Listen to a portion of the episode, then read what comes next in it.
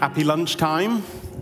I'm speaking to you over lunch, so uh, we will try and keep this uh, interesting. So, thanks for the introduction. I'm John Watton from Adobe, and I wanted to spend uh, 20 minutes of your time uh, just talking through some of our thoughts on two things, really. One is the importance of experience, how experience is becoming a you know, critical part of business success.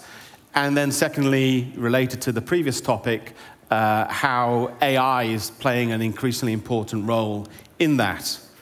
So, um, I think it's fair to say we all know that we're going through an unprecedented period of change right now in terms of cultural, technological, uh, political landscape.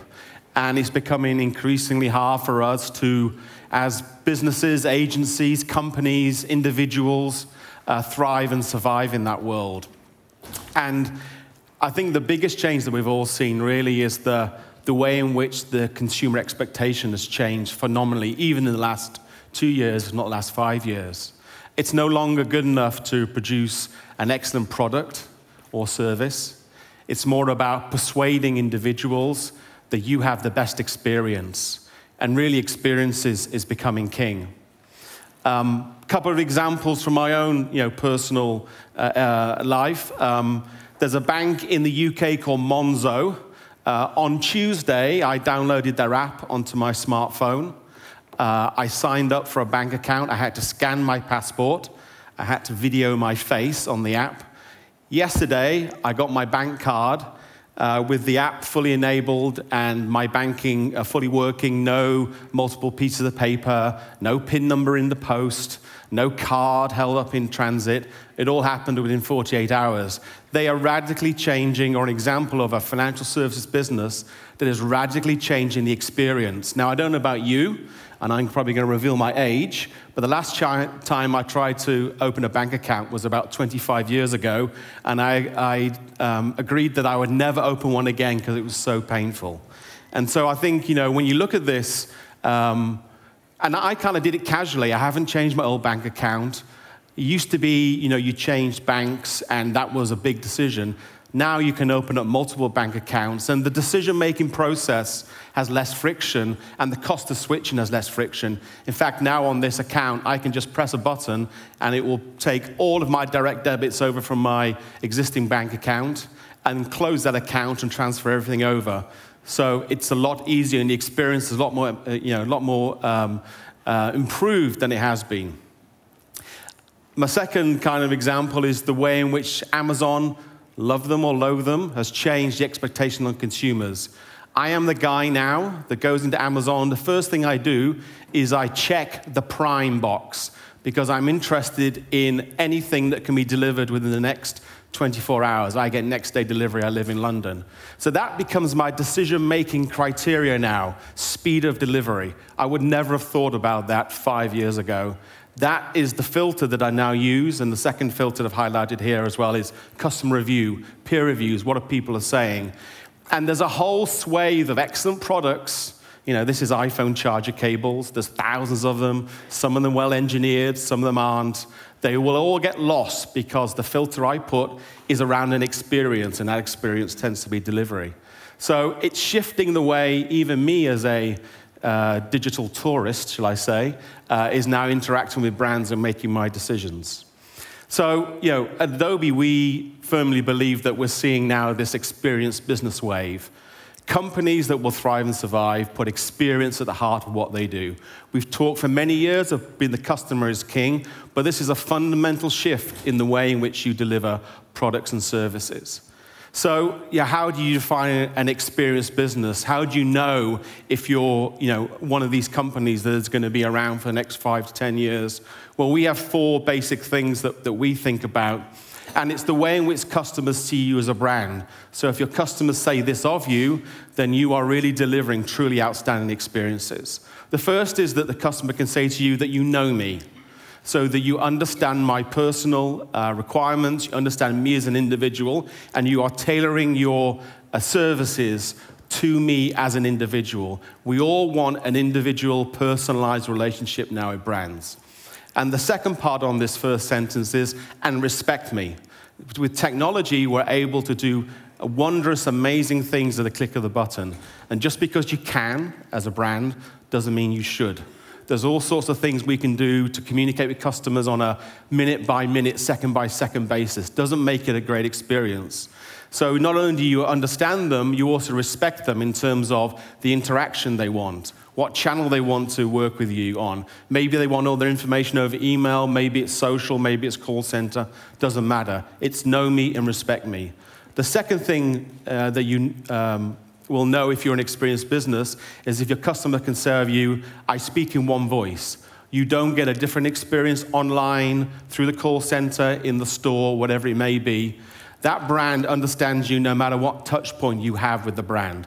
You have an omni channel experience. The third is you make technology transparent. So you don't expose that technology to say, oh, well, you need to download our app or do this or do that. You make that transparent. You, the customer is not even aware of the technology. I'll give you an example. I went into a famous mobile phone uh, operator in the UK, and I kid you not, I was trying to upgrade my account, and they said to me, oh, sorry, we can't upgrade you because you're on Siebel, and we've just moved to Microsoft Dynamics, right? And so I'm like, I work in the tech industry. I know what that means, but why are you telling me this? I don't care if I'm on my account's on Siebel and you haven't ported or whatever it may be. You make technology transparent. The customer shouldn't care. And in fact, what they said is, you'll have to come back. Our systems haven't been upgraded. We can't do it. You'll have to phone, wait for three days or something like that. Technology was really interrupting the experience. And the final thing, it's not good enough now to deliver you know, an amazing service. You've got to exceed expectations. And I'll give you one example later on. You really have to delight and entertain your customer or your consumer. It's not good enough to do things in a timely, efficient manner. We've got to you know, d- deliver these things that you know, are amazing and uh, intriguing and exciting and unexpected. Unexpected in a positive way, of course. And there's no doubt that to fuel the uh, experience business, uh, intelligence is king. And it's not just about data and information, it's about using that intelligence. We really are living in an AI powered world. Why? Because you can't do this at scale through manual or you know, traditional technology. You need smart technology that allows you to build this experience to tens, hundreds of thousands, if not millions of customers. If you're a financial services institution trying to service millions of retail consumers, you can't do this without the use of some smart technology. So, what I want to do is just talk a bit, bit about that. Um, you know, we're seeing the rise of you know, many different AI powered interfaces. And there's no doubt that that is changing the way in which we interact with our brands, whether that's personal assistant whether that's intelligent thermostats, whether that's uh, phones that recognize your face, whether that's robots that help now in the manufacturing process. But we believe that the role of AI has the ability to change the creative and uh, personal experience that consumers have beyond sort of automating simple, simple tasks. It's about delivering immersive experiences. It's about giving experiences that your consumers will consume and enjoy and be entertained by. It's about delivering this hyper personalization. We talk about delivering that personal experience in milliseconds, real time, as your consumers interact with your brands. And it's about delivering those real time insights so you can drive those actions using AI powered technology. Now, when we talk about AI, Often the man in the street believes that any introduction of technology is going to dehumanize the experience, right? We're now just going to be serviced by these automated bots that you know, provide no personal touch, don't really understand us. And actually, what we found is that technology actually has the opportunity to humanize the experience. And we did some research with Goldsmiths University in the UK around what those dimensions were when we looked at the application of VR, AR, wearables, IoT devices, and of course, artificial intelligence, which I'm going to talk about. And what we found is that the future of experience actually is technology powered, and it is about delivering a humanized experience. And we found that there are basically five rules that define amazing experiences in the way that you deploy technology and specifically AI. I'm going to go through each of these now and, and, and give you a bit more detail. The first is empathy. Um, and when you're trying to build a relationship with a customer, if you're a brand or a service provider, it's really about building that trust um, in uh, your, your service and your brand. Acting responsibly, showing respect, knowing the individual. And actually, what we found when we um, surveyed um, um, over 10,000 consumers is that they define a great experience as something that is meaningful, personal, and straightforward. And AI is an amazing uh, ability to drive this at scale, as I mentioned. Secondly, is serendipity, um, the, the kind of pleasure of finding things that weren't expected. And the next generation of AI really is helping consumers uh, discover things they never would have thought of before. So, the recommendation engine world, you know, if you bought Harry Potter's you know, the first book, then you're going to buy the second book, the third book, the fourth book, is kind of going away because that is, you know, kind of circling around, you know, a set of recommendations. And actually, what defined a great experience is 64% of uh, consumers that we surveyed said that new and expected things were the things that contributed to an amazing uh, experience, and that creativity and discovery was all part of that. And I'll give um, you know, two examples from, from my personal experience. This is an offline example, but think about automating this in terms of delivering a service. This is um, a, um, a service called Stack. Stack is committed to showcasing the best in small scale publishers. And so it's all about showcasing great magazines and the resurgence in kind of artisan uh, publications and magazines. And I subscribe to Stack. You know, I, I, think it's really interesting that printed material has a strong role still uh, in you know, the marketing mix as well as in delivering content to consumers. Uh, and what they do is they just send you a random magazine every month. It's not within a genre, it's not within IT, it's not within design.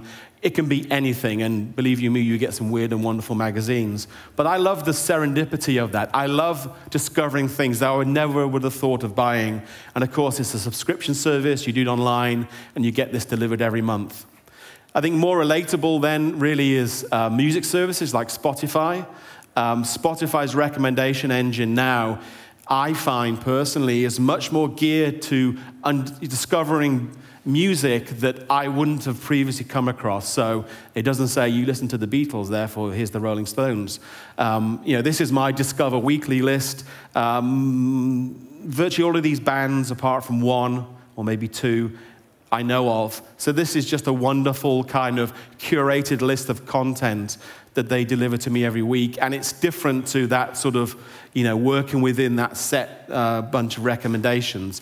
And when you speak to brands like Spotify, um, that's what they're working on is more the serendipity of the same, same experience you have with a friend who says, hey, John, I know you like this, but try this because I'm sure you're going to like it. It's nothing to do with, you know, the music that, that you're listening to, but I think it's a bit left field and you love it. And that's the sort of experience you want to deliver.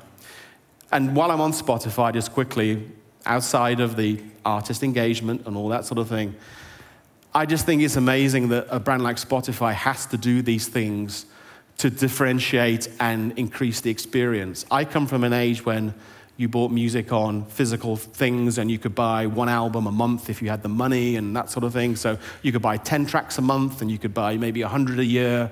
Now you have 40 million tracks at your fingertips, at your disposal on any device. Yet that's not enough for today's consumer, right? That's like, so what? I don't care I have the world's music at my fingertips. I want personal recommendations. I want to socially share this stuff. I want to see when my friends are listening.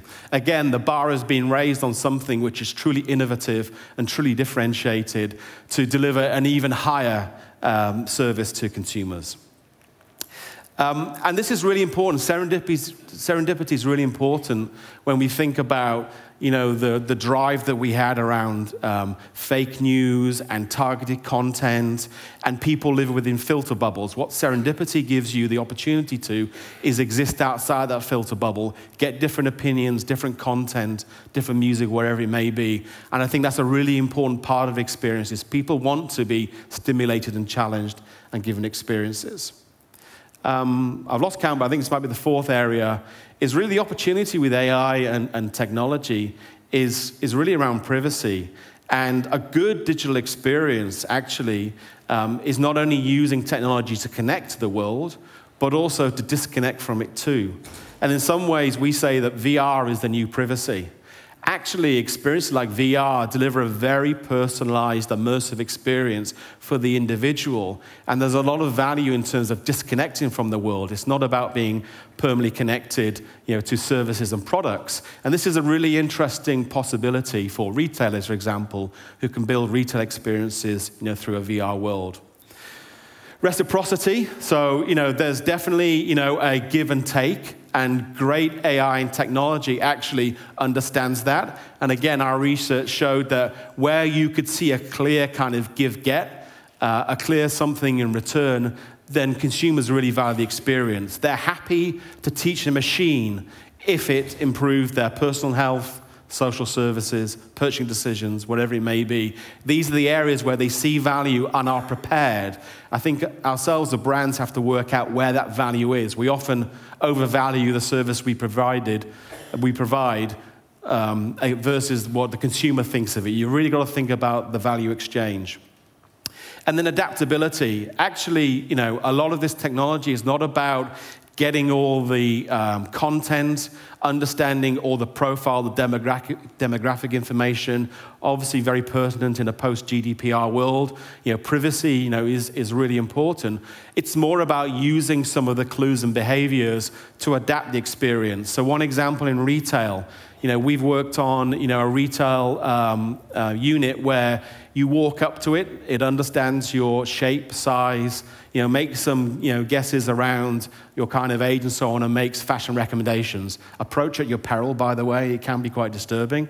Um, but it doesn't need to know, you know, all the details about me, my purchase history, where I live, and so on. It adapts the experience as I come up based on understanding, you know, some, some sort of non private information.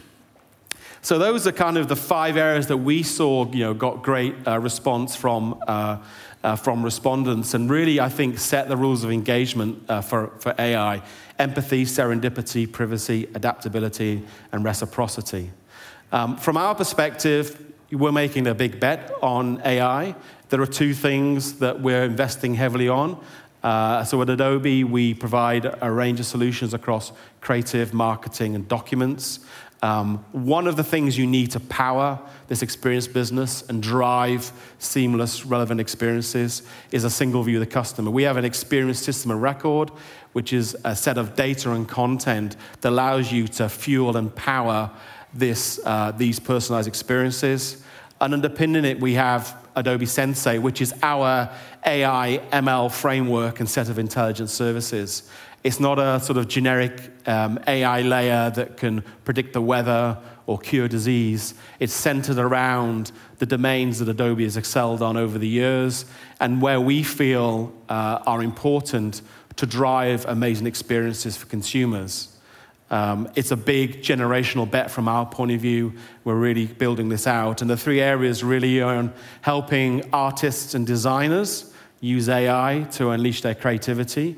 It's about using AI to ex- um, extract meaning out of content.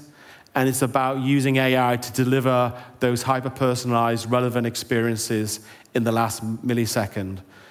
And we've got hundreds of these services available across all of our solutions. They, they stretch from our creative products up to our kind of web analytics and content management products. But really, I think, you know, in summary, you know, from our perspective, amazing experiences is underpinned by AI, and it's all about combining the art of content and the science of data. And that's it. Thank you very much.